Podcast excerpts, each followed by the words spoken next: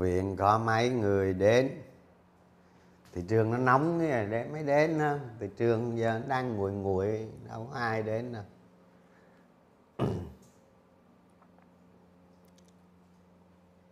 Đông chưa? Vô đông chưa? Bao nhiêu người? Trăm hả? trăm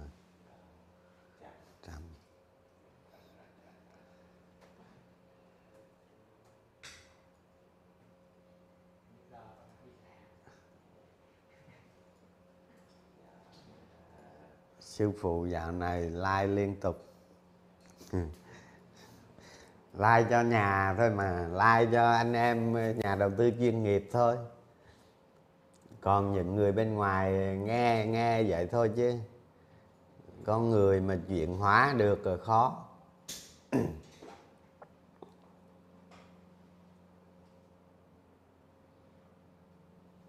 Thôi mở cái vn index nói thị trường chút để chờ anh em vào rồi.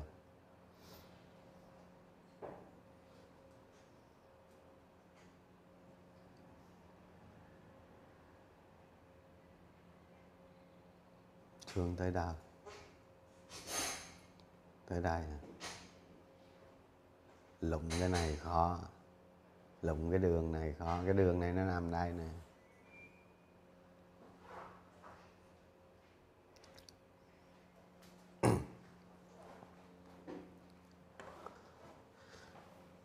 À chúng ta đọc tin tức thế giới chúng ta thấy ờ, ở Ấn Độ ờ, có một tập đoàn mà trong thời gian ngắn mà mất 100 110 ờ, tỷ đô la thôi.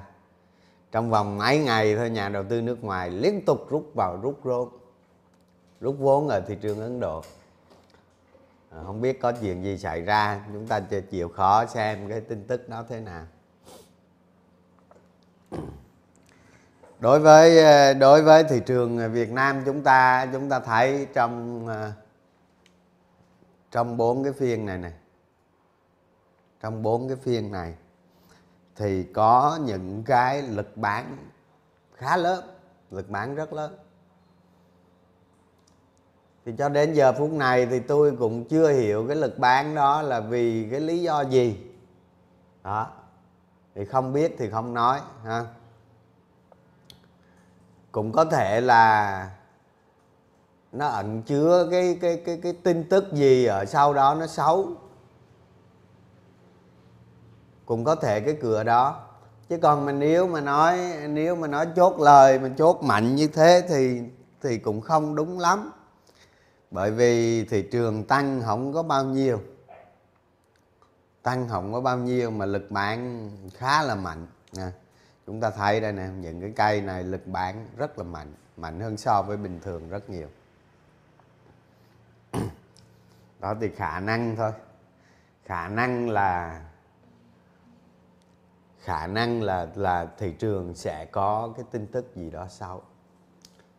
Với hơn nữa, chúng ta thấy ờ, đầu năm à, đầu năm những cái lời phát biểu của thủ tướng về ý nói về trái phiếu, về bất động sản và sân sau ngân hàng. Tức là gì? Tức là hiện nay cái cái số ngân hàng mà sân sau phục vụ á, phục vụ sân sau cho bất động sản đó, vẫn còn. Vẫn còn. Thì chúng ta đầu tư chúng ta nên lưu ý một số cái tập đoàn bất động sản mà mà có ngân hàng đằng sau phục vụ. Đó. Thì tôi không cần nói thì chúng ta cũng biết những cái ngân hàng nào, những công ty bất bất động sản nào. Chúng ta nên tránh nó đi. Tốt nhất là nên nên tránh nó đi. Rồi, cái trường hợp thứ hai đó là là năm nay đó năm nay cái lượng trái phiếu cần phải trả lại cho trái chủ trả tiền cho trái chủ đó. Rất là lớn. Lớn lắm. Nó, nó phải nói là nó gấp đôi năm ngoái. Đó thành ra thành ra chúng ta đừng có kỳ vọng quá về về thị trường trong năm nay. Chúng ta tốt nhất nên là ở cái giai đoạn mà nó có sóng tăng, chúng ta gia tăng tỷ lệ. Và sóng tăng đó yếu, chúng ta nên hạ tỷ lệ.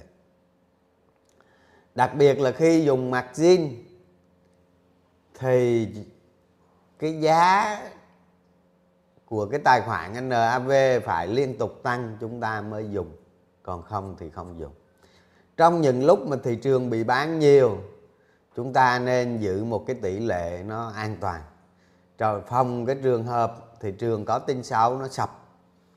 Thì khi nó sập chúng ta giữ tỷ lệ thấp đó là cơ hội. Nhưng mà khi nó sập chúng ta tỷ lệ cao đó là đe dọa. Cái rủi ro của mình được chuyển sang cơ hội cho người khác. Đó, đơn giản như vậy đó. Thì trong tình hình thị trường như hiện nay khả năng trong vài tháng tới hay lúc nào đó thì những cái việc xấu về về trái phiếu về sân sâu nó vẫn còn. Đó. và trong những cái tin tức tin tức những ngày gần đây chúng ta thấy cái điều đó càng ngày càng càng sáng tỏ. Còn cái thời gian thì thì không rõ nó như thế nào. Đó, thành ra mà đã không rõ thì xem như không biết. Đó. Chúng ta chỉ biết quản trị cái tài khoản của mình, chứ chúng ta không thể quản trị được thị trường chung. Đó, với thị trường hiện nay chúng ta nên nên xử lý như cách như vậy. Tôi nghĩ đó, đồng tiền của mình làm ra là đồng tiền xương máu, mồ hôi của mình. Đó. khi có khi có ánh sáng dẫn đường thì chúng ta gia tăng tỷ lệ. Còn khi không có ánh sáng dẫn đường thì chúng ta nên chân trong chân ngoài. Rồi.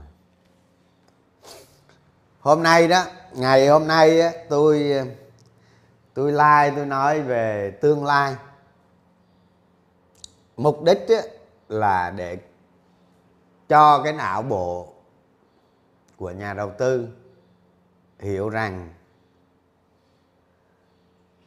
tương lai của một số thị trường, thì từ đó đó chúng ta nhìn nhận được trên cái con đường mình đi, mình làm rõ được trên con đường mình đi. Đối với một người á,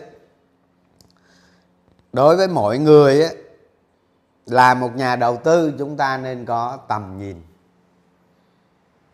Tầm nhìn của cuộc đời của mình, tầm nhìn của tương lai của mình tầm nhìn. Tầm nhìn là nó thuộc về về tương lai. Đó. Rồi từ đó đó, chúng ta có đặt ra những cái mục tiêu lớn. Những cái mục tiêu lớn là ví dụ như thị trường chứng khoán trong một cái chu kỳ mới. Ví dụ như 2023 2026 đó. mục tiêu của chúng ta là gì? Phải có mục tiêu. Mục tiêu. Mục tiêu đó chúng ta suy nghĩ cho kỹ với những gì chúng ta có. Bản thân chúng ta có cái gì, chúng ta khai thác cái tiềm năng gì ở trong bản thân mình để hoàn thành cái mục tiêu trong một cái đại sống sắp tới. Ví dụ như vậy. Rồi nói về cái việc đầu tư thực tế đó thì chúng ta đặt ra cái mục tiêu hàng năm. Hàng năm chúng ta nên đặt ra một cái mục tiêu. Và cái mục tiêu đó đó xoay quanh một cái giá trị cơ bản thôi. Ví dụ như 30% chẳng hạn. Đó. 30% và chúng ta cố gắng xoay sở làm sao để hoàn thành cái mục tiêu 30% đó trong một năm mà chúng ta hoàn thành nó càng sớm càng tốt. Thì sau khi hoàn thành rồi chúng ta phải có cái có cái quy tắc để bảo vệ cái NAV đã hoàn thành đó và đặt ra mục tiêu tiếp theo trong năm sau khi hoàn thành. Thì những là những, những cái mục tiêu như vậy nó khả thi và và làm được thì khi chúng ta có cái mục tiêu 30% á, chúng ta nghĩ rằng ờ à, trong một năm chúng ta chỉ cần chân trong chân ngoài chờ đợi cơ hội. Trong vài lần nội cái sự biến động của thị trường không là có thể đã kiếm được nhiều đó tiền rồi.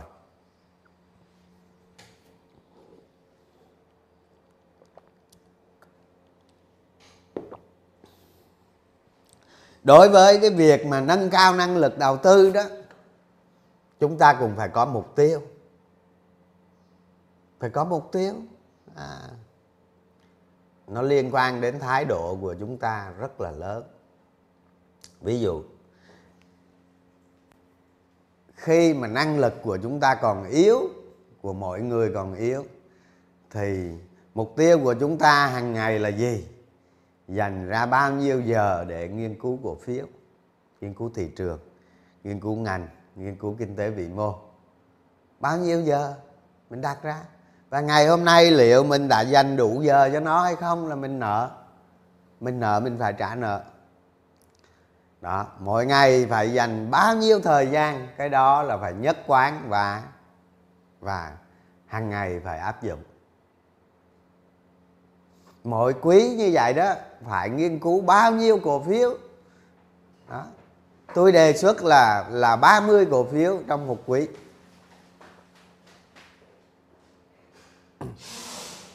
Như vậy cứ qua 30 à, cứ qua ba quý à, một quý là 3 tháng là chúng ta lại nghiên cứu 30 cổ phiếu. Chúng ta chỉ nghiên cứu những cái gì nó trọng tâm trọng yếu mà thôi. Đó. như vậy toàn bộ cái khi chúng ta làm được những cái việc như vậy thì có nghĩa là con người của chúng ta là một cái con người mà nó rối loạn, nó bất định, nó không đâu vào đâu cả. Và mọi người đến với thị trường chứng khoán là mọi người đang ở những cái lĩnh vực ngành nghề khác, chuyển sang chứng khoán. Cũng có những đứa trẻ thì có lợi những đứa trẻ nó đến với thị trường chứng khoán sớm thì nó có lợi bởi vì nó chưa trải qua được à, cái tư duy nó chưa có cái chưa có cái định hướng tư duy sẽ có lợi và lợi cả tuổi trẻ nữa. Nhưng đa số mọi người đến với thị trường chứng khoán là ở những cái ngành nghề khác. Ở một cái cái đầu của chúng ta cái bộ não chúng ta đang ở một cái hệ sinh thái khác. Thì khi chúng ta chuyển vào cái hệ sinh thái của thị trường cổ phiếu, thì bắt buộc cái tư duy của chúng ta phải đầy đủ. Thì để đầy đủ như vậy chúng ta phải chuyển hóa cái tư duy của mình sang, trở thành một con người đầu tư cổ phiếu. Nó mang dáng dấp của một một nhà đầu tư chuyên nghiệp. Thì khi chúng ta nhìn ra thế giới đó, chúng ta thấy đó, chỉ những nhà đầu tư chuyên nghiệp mới thành công lớn không có một nhà đầu tư bình thường nào thành công lớn hết. Họ rất chuyên nghiệp.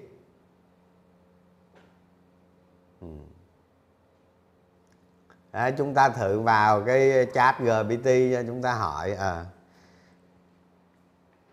những những những nhà đầu tư nào được xem là thành công trên thị trường chứng khoán? À, lúc đó nó sẽ nói ra một loạt như vậy ví dụ nói tới ông uh, uh, Warren Buffett đi ha thì hỏi là ờ, các bạn vô các bạn hỏi uh, chat GPT và đang hỏi những cái giá trị cốt lõi hay là, hay là những cái triết lý đầu tư của Warren Buffett là gì? Đó chat GPT nó sẽ liệt kê ra. Và hầu hết những người thành công đều đều là chuyên nghiệp. Tức là những người đó họ, họ là một con người đầu tư chuyên nghiệp. Như vậy họ có nổi cái nội lực ở bên trong. Chứ không thế giới thành công hết đúng không? Nếu chúng ta nói đầu tư cổ phiếu chúng ta nói à, giờ dạy cái lý thuyết này áp dụng vô nó là thành công. Không có đâu không có. Như vậy thế giới thành công hết. Thành công là do do nội lực thì từ khi chúng ta chuyển hóa được tư duy của mình sang chúng ta có tầm nhìn, có mục tiêu, có những cái kế hoạch ngắn, xây dựng năng lực bản thân, thì từ đó chúng ta mới khai thác được cái khả năng trong con người của mình, cái tiềm năng ở trong con người của mình lúc đó mới được đánh thức, được đánh thức và bắt đầu rèn luyện thì mới thành công được. Đó, những ai mà những ai mà xem cái kênh youtube của tôi này, đó, hay là những anh em ở trong trong hội nhà đầu tư chuyên nghiệp này, chúng ta bắt buộc phải làm, bắt buộc phải suy nghĩ cho thật kỹ, làm những cái bước như vậy để bắt đầu cái hành trang của mình. Không có nó, không không thể thành công được. Đó tôi tôi tôi nhắc lại là cái cái tôi nói rất nhiều lần mà. Sau nhiều năm đó, sau nhiều năm tôi suy nghĩ à. Tôi suy nghĩ tương lai của mình là cái gì? Mà bây giờ mình không có tiền, làm sao mình có nhiều tiền? Cái đó là tương lai thôi, chứ mình đã, lúc đó mình đã có gì đâu. À. thì trong 3 năm trong 3 năm tôi suy nghĩ rất là nhiều. Có ngày tôi uống tới 3 ly cà phê cơ mà.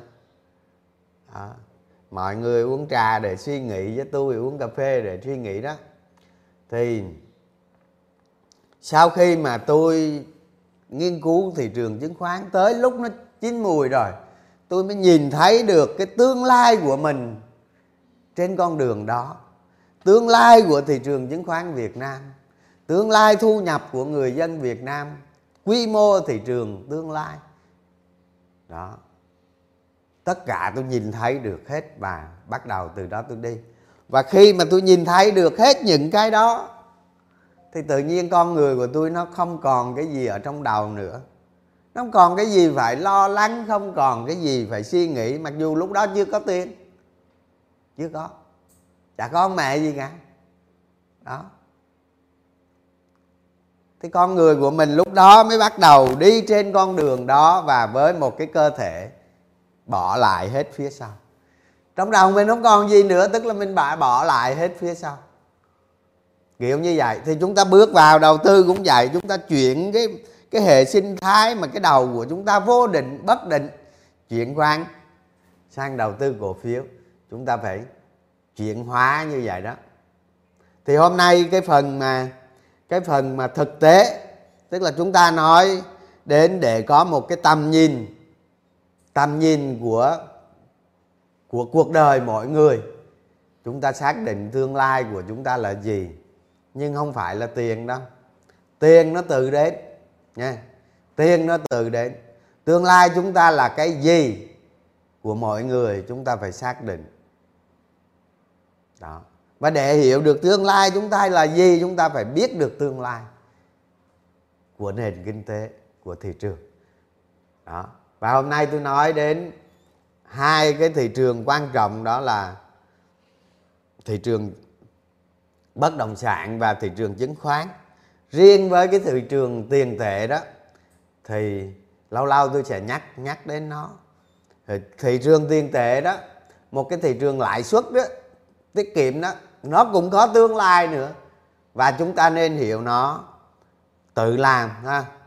Cái này mọi người tự làm. Tương lai lãi suất trong nền kinh tế Việt Nam nó đi theo hướng nào? Đó. Đó, đây là một câu hỏi và một bài tập rất là khó, bởi vì chúng ta có dữ liệu về về tổng cái thương mại thặng dư thương mại sức mạnh của nền kinh tế sức mạnh dự trữ ngoại tệ nó làm phát đó, nó ảnh hưởng rất lớn đến cái lãi suất. Đó. chúng ta tự tự xác định cái này. Đó còn tôi hôm nay tôi giải quyết nhanh gọn lẹ hai cái này ha. Em mở cái cái slide lên.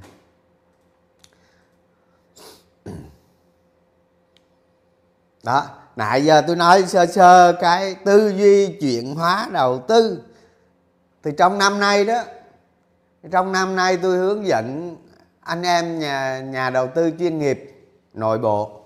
À, hướng dẫn nội bộ.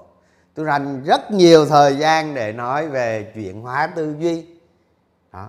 Là tôi muốn tôi muốn đánh vào cái bộ não của mọi người và phải làm được cái động tác này để khi mà chúng ta nâng cao năng lực đầu tư lúc đó chúng ta sẽ đi rất nhanh.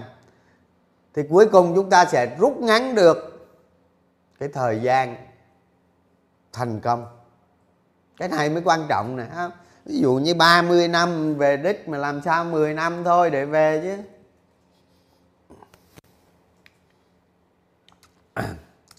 Rồi, chúng ta nhìn lên cái hình này này ha, chúng ta thấy. Thì ở đây tôi biểu thị nó mang tính, nó mang tính định tính thôi chứ nó không có cái định lượng nào cả. Và chúng ta thấy nè khi một con người bình thường vào đầu tư trên thị trường chứng khoán, ở đây là đầu tư cổ phiếu chẳng hạn, chúng ta thấy thời gian để mà có cái năng lực đầu tư hay là một cái con người đầu tư thành công, nó rất là dài, nó dài lắm. Nếu không có phương pháp, nó càng dài hơn nữa. Và cái đầu của chúng ta nó bất định không tin mọi người, thử thử nhìn lại mình xem. Đến với thị trường chứng khoán, nó mong lung lắm. Chúng ta nói chúng ta yêu thích, chúng ta gì gì gì đó. Nhưng mà nó rất là bất định.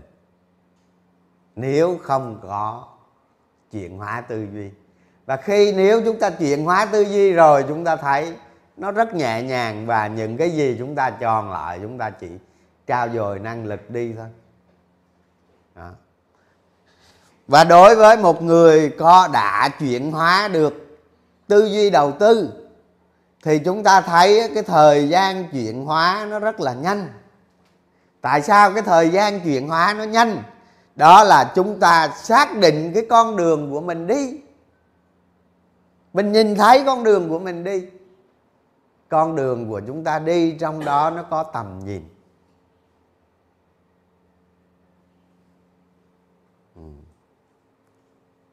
Nó có tầm nhìn mà để có tầm nhìn, chúng ta phải biết tương lai. Biết tương lai. Thì cái thời gian mà chúng ta nhìn thấy con đường, biết tương lai, thì con người đó chuyển hóa có thể trong một phút chuyển hóa được, có thể trong một giờ chuyển hóa được, có thể trong một ngày chuyển hóa được, và cũng có thể trong một năm chuyển hóa được nhưng con người cả đời không chuyển hóa được. Đó. Đây là cái thời gian rất ngắn mà chúng ta có thể rút ngắn được. Hay vì bây giờ chúng ta nói đầu tư là có một cái bộ quy tắc đầu tư rồi và phải có một con người đầu tư.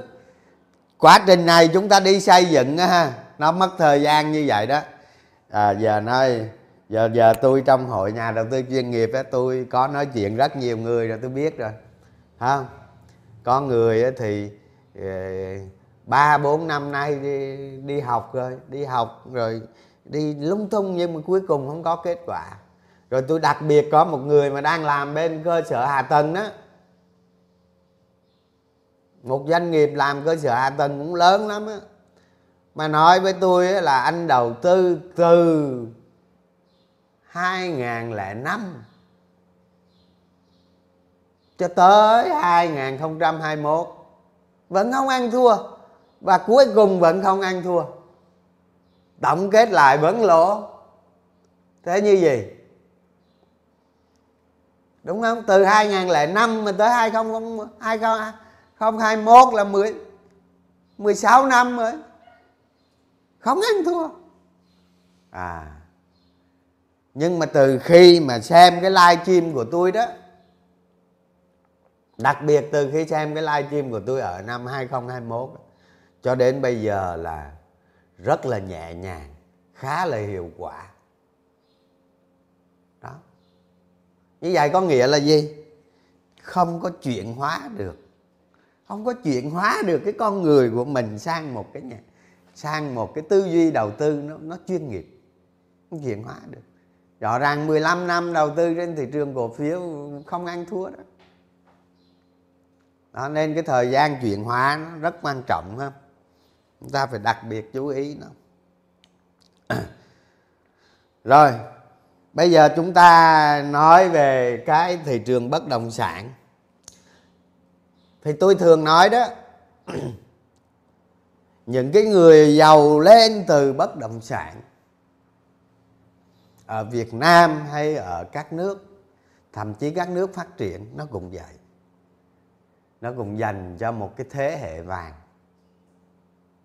Chúng ta hiểu cái từ thế hệ vàng không? Thì ví dụ như những người ngày xưa đó người ta giàu lên nhờ bất động sản có phải người ta biết được tầm tương lai không? Người ta nhìn thấy tương lai không? À, ví dụ như tôi có ông anh đó, ông anh mà anh cũng bà con rất là gần đó tức là ờ, con của cậu á. À, những cái năm gì? Những cái năm tám mươi mấy chín mươi mấy mà có một cái có có một cái cơ sở tiện rất là lớn ở thành thành phố ở đây nè ở Sài Gòn nè. Một ngày làm ra rất nhiều tiền à. nhưng mà sẵn sàng không sẵn sàng đi mua cái sushi bo mà 15 cây vàng để chạy à. không chứ còn mà, mà, mà, một cái nhà mặt tiền thành phố lúc đó có mấy cây vàng à à nếu xa hơn nữa thì tính bằng chỉ với phân à. Nhưng không có cái mạnh không có mét đất nào vắt vai hết. Làm nhiêu tiêu hết. Cái đó là thế hệ vàng. À, những ai sinh ra năm à, 50, 60, 70 thập niên 50, 60, 70 là thế hệ vàng. Cái giá bất động sản nó rất là rẻ tiết kiệm là mua được. Nói chung tiết kiệm là mua được. Còn bây giờ không còn bây giờ ví dụ như các bạn mua một cái nhà phố ở ở ở Sài Gòn cái nhà phố rất bình thường. À, mà nó cũng có chuẩn tí nha. Ví dụ như ờ, đường phải hai xe ô tô tránh nhau rồi ok. Cái nhà đó bây giờ từ 500 cho tới 1 triệu đô thế bây giờ chúng ta quy ra thóc. Quy ra thóc là gì? Quy ra lương. Hả? ngày xưa, ví dụ như chúng ta làm nghề gì đó, một ngày kiếm chỉ, hai chỉ nó bình thường lắm. Nhưng bây giờ mấy ông làm lương cho cho một tháng trăm triệu luôn. Trăm triệu là dự rồi, đúng không? Thuộc loại dự rồi tại vì sao? Thu nhập bình quân của chúng ta năm ngàn đô một năm. Như vậy một tháng có có có có chưa tới 500 đô? Đó. Thì lương tháng 100 mà nghĩ tới mua cái nhà đó thì biết bao giờ mới mua được? Chả bao giờ mua được. Như vậy gì? Cái thế hệ vàng bất động sản thuộc về những người sinh ra năm thập niên 50, 60, 70 thì nếu có rồi một số ít 80 nói chung sinh ra 80 là rất khó giàu về bất động sản rồi. Ngoại trừ tiền người khác cho chúng ta để chúng ta đi mua thì có. À, sinh năm 80 là đã thấy khó rồi bởi vì sao? Sinh năm 80 có nghĩa là chúng ta ra đời vào năm 2000 lẻ 2000 lẻ lẻ lẻ ba lẻ bốn chúng ta ra đời. À, lẻ hai lẻ ba lẻ bốn chúng ta ra đời thì phải cày cuốc nữa đúng không? Phải cày cuốc nữa chứ. Tôi không nói tất nhiên có một số người họ sẽ xuất sắc ở trong cái lĩnh vực nào đó thì người đó sẽ giàu lên bất chấp thời gian nào bất chấp thập niên nào. Thì cái loại đó không nói cái loại đó hiếm lắm ít lắm. Đó. nhưng mà đa số những thằng người sống trong thập niên 50, 60, 70 ngày xưa họ không có gì hết họ chỉ có để mua được ít đất vậy thôi, là giàu thôi chứ có gì đâu giàu thôi đó. chúng ta thấy đó, một nông dân, người dân tộc mà ở Long Thành cái năm vừa rồi đó, tôi thấy đó, chính mắt tôi chứng kiến luôn đó. xưa nay không, cái mà cái, mấy cái mẫu đất của người ta chả làm được mẹ gì hết, nói, toàn mấy cái tràm ở ở long thành thế bọng một cái bán hết. Bán hết đường trăm mấy chục tỷ. Đó. Trăm mấy chục tỷ. Thế hóa ra mọi người ăn học hết cơm, cày hết áo. Tốn của cha mẹ không biết bao nhiêu tiền. Cuối cùng thua thằng nông dân. Thua xa luôn á. Đó, phải suy nghĩ lại mình như vậy. Rồi bây giờ chúng ta mới vào đời. Thế hệ chúng ta bây giờ, thế hệ bây giờ mới mới tiếp tiếp này. Những người sinh ra năm 90 2000 và rồi đây là 2010 không rồi 2020 những người vừa sinh ra mới hai ba tuổi. Tương lai của họ là gì? Tương lai của họ là gì? Chúng ta nghĩ như vậy chúng ta phải suy nghĩ như vậy. Đó.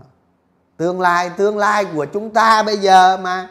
Ví dụ như giờ tôi nói ở trong hội nhà đầu tư chuyên nghiệp á cũng có rất nhiều người có rất nhiều tiền. Nhưng mà những người đó đều là thập niên 50, 60, 70 và một ít 80 có rất nhiều tiền nhưng mà đa số phần còn lại và đặc biệt là là là trong room chúng ta có cái room mà NAV nó mấy trăm triệu đó. Thì chúng ta thấy mọi người giờ đâu có tiền. Có có mấy trăm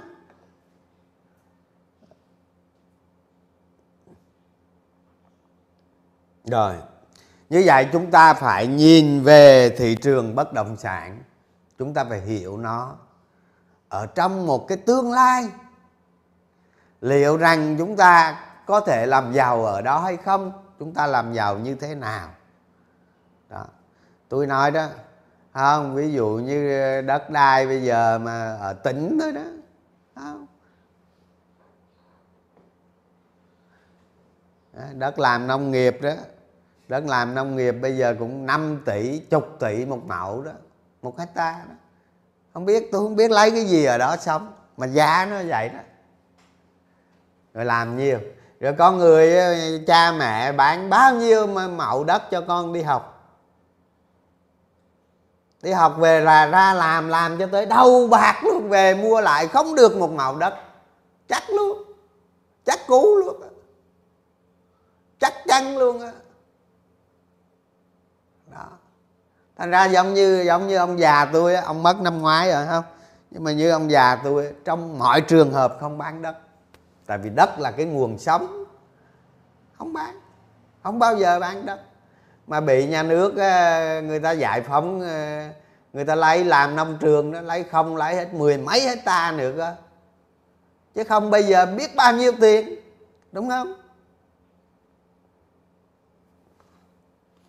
Đó, thì chúng ta nghĩ tương lai bất động sản là gì? Một cái điều mà chúng ta hiểu rất đơn giản rất dễ dàng. Đó là chúng ta nên nhìn sang các nước khác. Các nước đi trước chúng ta là chúng ta thấy được nó. Và cũng giống như ngày xưa vậy đó thị trường chứng khoán. Việt Nam mình làm gì có và tôi mới đi tìm hiểu. Thị trường chứng khoán Đài Loan, Hồng Kông rồi thị trường Mỹ và thị trường Hàn Quốc chúng ta đi tìm những cái thị trường đó đó, chúng ta mới nhìn thấy được và chúng ta mới suy nghĩ về tương lai của thị trường chứng khoán Việt Nam được. Thì đối với thị trường bất động sản cũng vậy. Chúng ta hãy nhìn về các cái thị trường đi trước chúng ta. Chúng ta sẽ hiểu được tương lai của thị trường. Thị trường bất động sản Việt Nam tương lai như thế nào? Và tôi nói thẳng một câu luôn, tôi nói ngắn gọn một câu duy nhất. Là một thị trường tiêu sản. Ở đó giá nhà chưa chắc tăng bằng bằng chi phí cơ hội. Thì lúc này tôi mới nói chúng ta hiểu cái thị trường lãi suất trong tương lai như thế nào thì cái điều đó nó quan trọng lắm chúng ta giữ một cái nhà để ở thì không nói làm chi, không cần nói. Nhưng mà chúng ta đầu tư vào một cái nhà và nó phải là một cái so sánh với chi phí cơ hội. Giả sử chúng ta không đầu tư vào cái nhà đó, chúng ta đầu tư vào một cái khác, thì chi phí cơ hội nó như thế nào?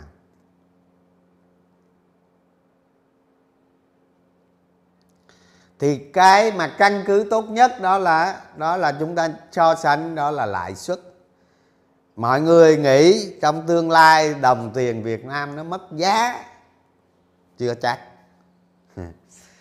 Đồng tiền là nó đi liền với cái nội lực của nền kinh tế, ngoại trừ chính phủ ép phá giá nó thôi.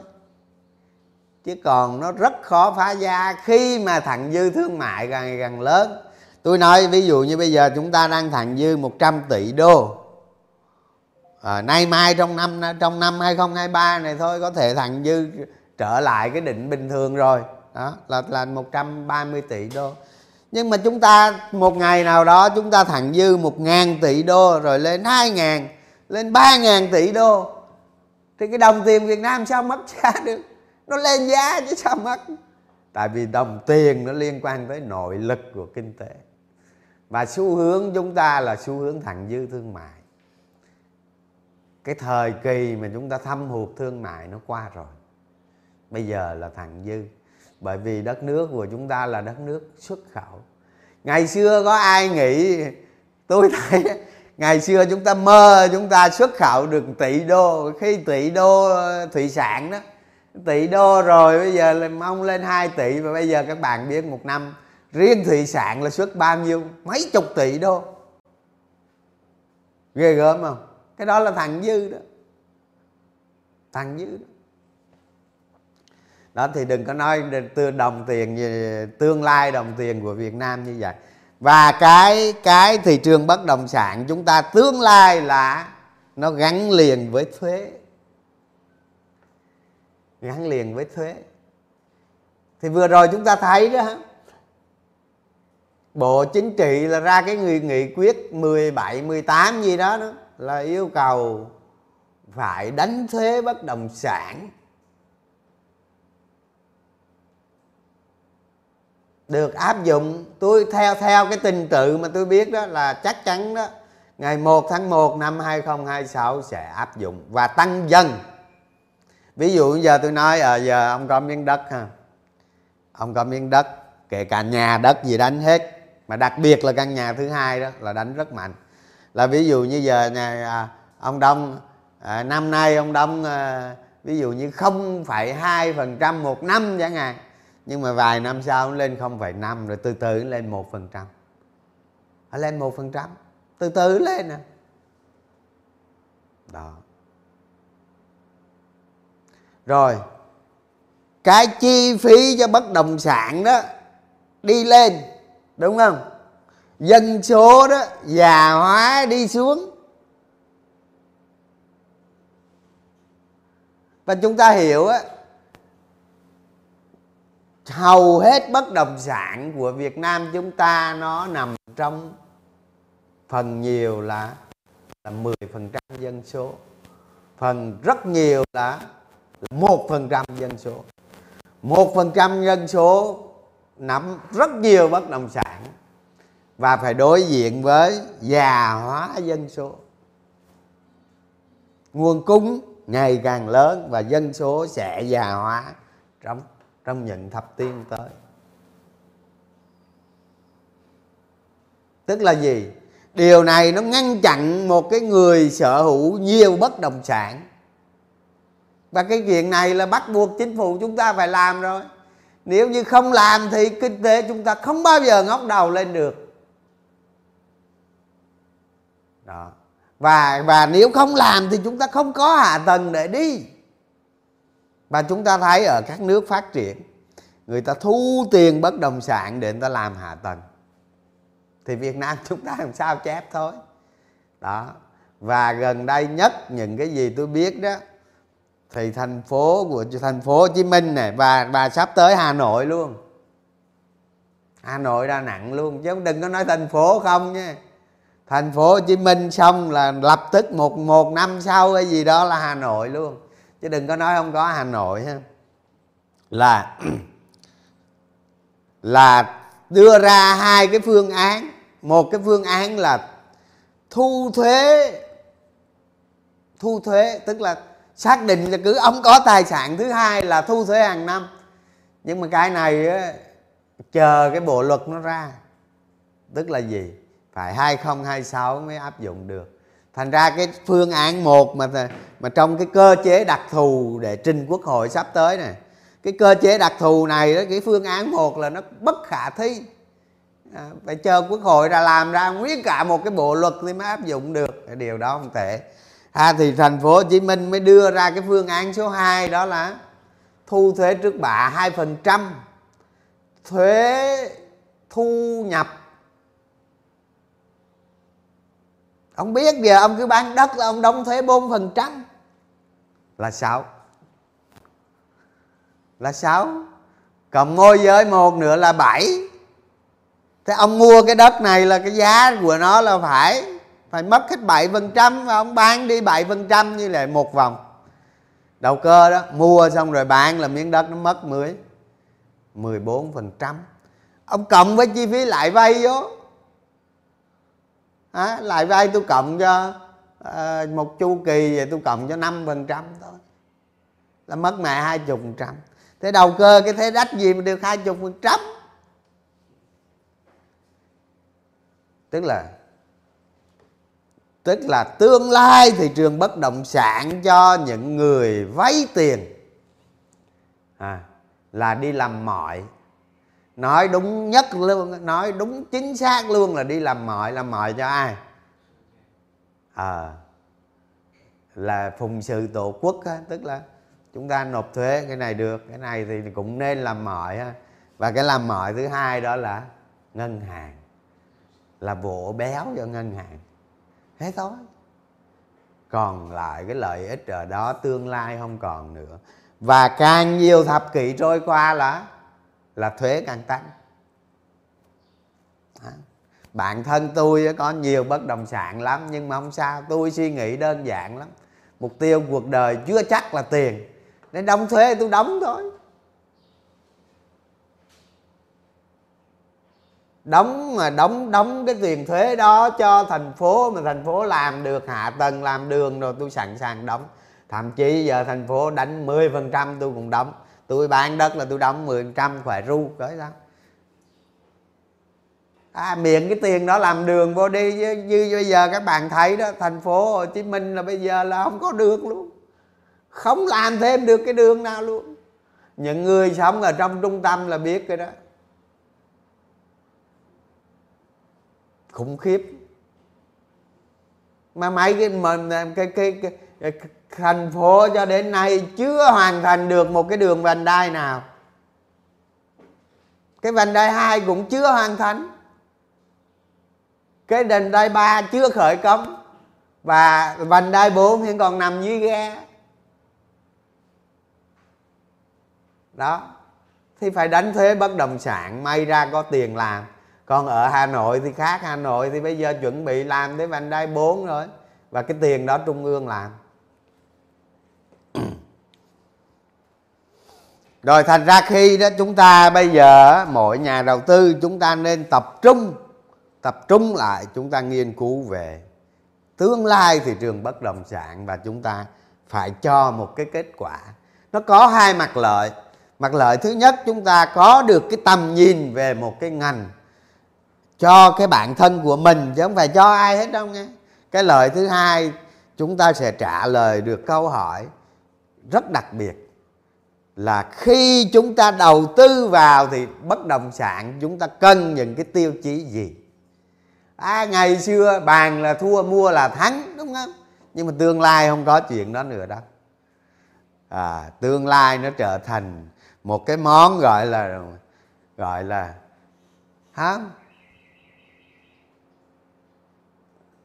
Một cái món gọi là cái bộ tiêu chí đầu tư bất động sản. Cái này thì dễ rồi, mọi người tự suy nghĩ lại để cho mình một cái bộ đầu tư bất động sản sau này đầu tư. Như vậy chúng ta nghĩ về tương lai thị trường bất động sản nó có hai mặt lợi. Chúng ta phải đầu tư ở đâu nó mới sinh sinh lợi? Cái tiêu chí của chúng ta là gì? Chứ bây giờ vô thành phố mua mà mua đất một mét một mét hai trăm triệu. Tôi tôi không biết mua để làm gì. À, giống như cái gần nhà tôi đây này có cái sát bên này có cái dự án the, the Global City người ta bán cái nhà phố một 100 mét vuông 40 tỷ. Nhà phố 100 mét vuông 40 tỷ tôi không nói gian tí nào đâu giá đó là giá thật. 40 tỷ 100 mét vuông. Cái nhiều đứa môi giới, nó nó nó nói tôi, nó nói giờ tao giờ tao bỏ ra 40 tỷ, tao mua cái nhà đó tao làm gì? Tao để 40 tỷ tao tiêu chứ. Không. Tiêu đi chứ, tiêu đi cho hết 40 tỷ. À tiêu cho nó hết và cần 10 năm mới hết à. Tiêu tiêu riêng tư á chứ không phải tiêu với gia đình đâu. Tiêu xài đó. Chục năm mới hết mua nhà phố đó làm cái gì mới được chứ? Ăn uống gì ở trong đó? Cho thuê năm được 4 tỷ à? Hay bốn chục phải cho thuê năm được 4 tỷ chứ? À thành ra chúng ta phải có cái tư duy là nó như vậy. Rồi cái thứ hai là cái thứ hai là bây giờ nó vô cái chuyên ngành của chúng ta nè à, cái này nó vô cái dụng khí của chúng ta nè. Là tương lai thị trường chứng khoán. Chúng ta phải trả lời được câu hỏi tương lai của thị trường chứng khoán là gì?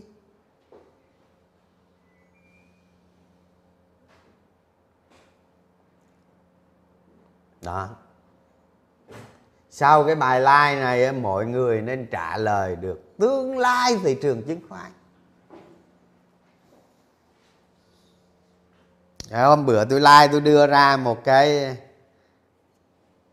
một cái ờ, vn index mà cái hình cụ đó mày nó tăng 11 lần, đúng không?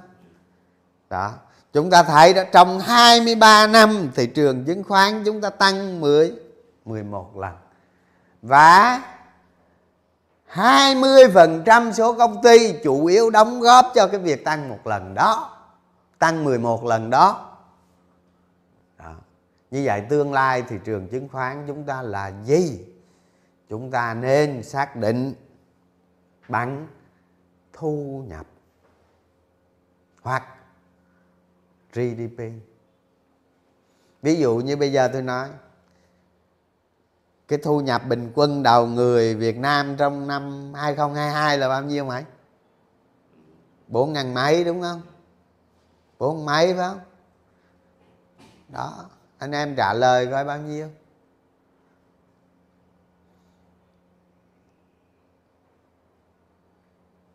Cái thu nhập của người Việt Nam nó liên quan đến thị trường chứng khoán cái GDP của chúng ta liên quan đến thị trường chứng khoán đó. chúng ta nên nhớ rằng cái GDP của chúng ta là 30%, ít nhất là 30%. Tức là từ 30 tới 35% là không thống kê được. Tức là mấy ông trốn thuế rồi đó. Mấy ông đi làm doanh nghiệp ăn rồi toàn trốn thuế không. Vì gì không nên trốn thuế phải đóng thuế.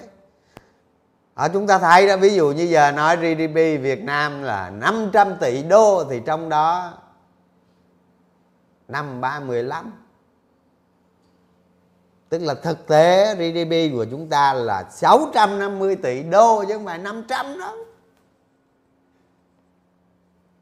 Ông là nó ngoài không thống kê được nó lớn lắm không phải nhỏ đâu. Thành ra lâu lâu chính phủ mới mới mới mới mới, mới mới đánh giá lại một lần. Cái thời mà thủ tướng phúc làm thủ tướng nó có sửa lại gdp đó, là do cái đó đó. Là do cái gì? Do cái kinh tế ngầm mà không thống kê được. Đó, thì chúng ta tính nè. Bây giờ phải tự trả lời câu hỏi GDP của mọi người 5.000 đô thị trường chứng khoán thế nào? Thu nhập 10.000 đô trên đầu người thị trường chứng khoán thế nào? Thu nhập 20.000 đô thị trường chứng khoán thế nào? 30.000 đô 50.000 đô. Trên mà đầu người thị trường chứng khoán thế nào? Và chúng ta nhìn đó chúng ta nhìn lại đất nước chúng ta là mới phát phát triển. Và chúng ta nhìn lại nước Mỹ 200 năm trước. Các bạn lên các bạn gờ hỏi cái thằng chat GPT ấy, nói là thị trường chứng khoán Mỹ ra đời từ khi nào? Nó trả lời cho các bạn là chắc là 300 năm rồi đó. Gần gần 300 Hả? thị trường chứng khoán ra đời từ khi nào? Hả? ra đời thế kỷ 17 còn năm nào tôi không biết. Chúng ta thấy có cái công ty đông ấn đó. Đó, mấy công ty đó, đó là một trong những công ty mà đưa ra cổ phần cổ phiếu đầu tiên đó.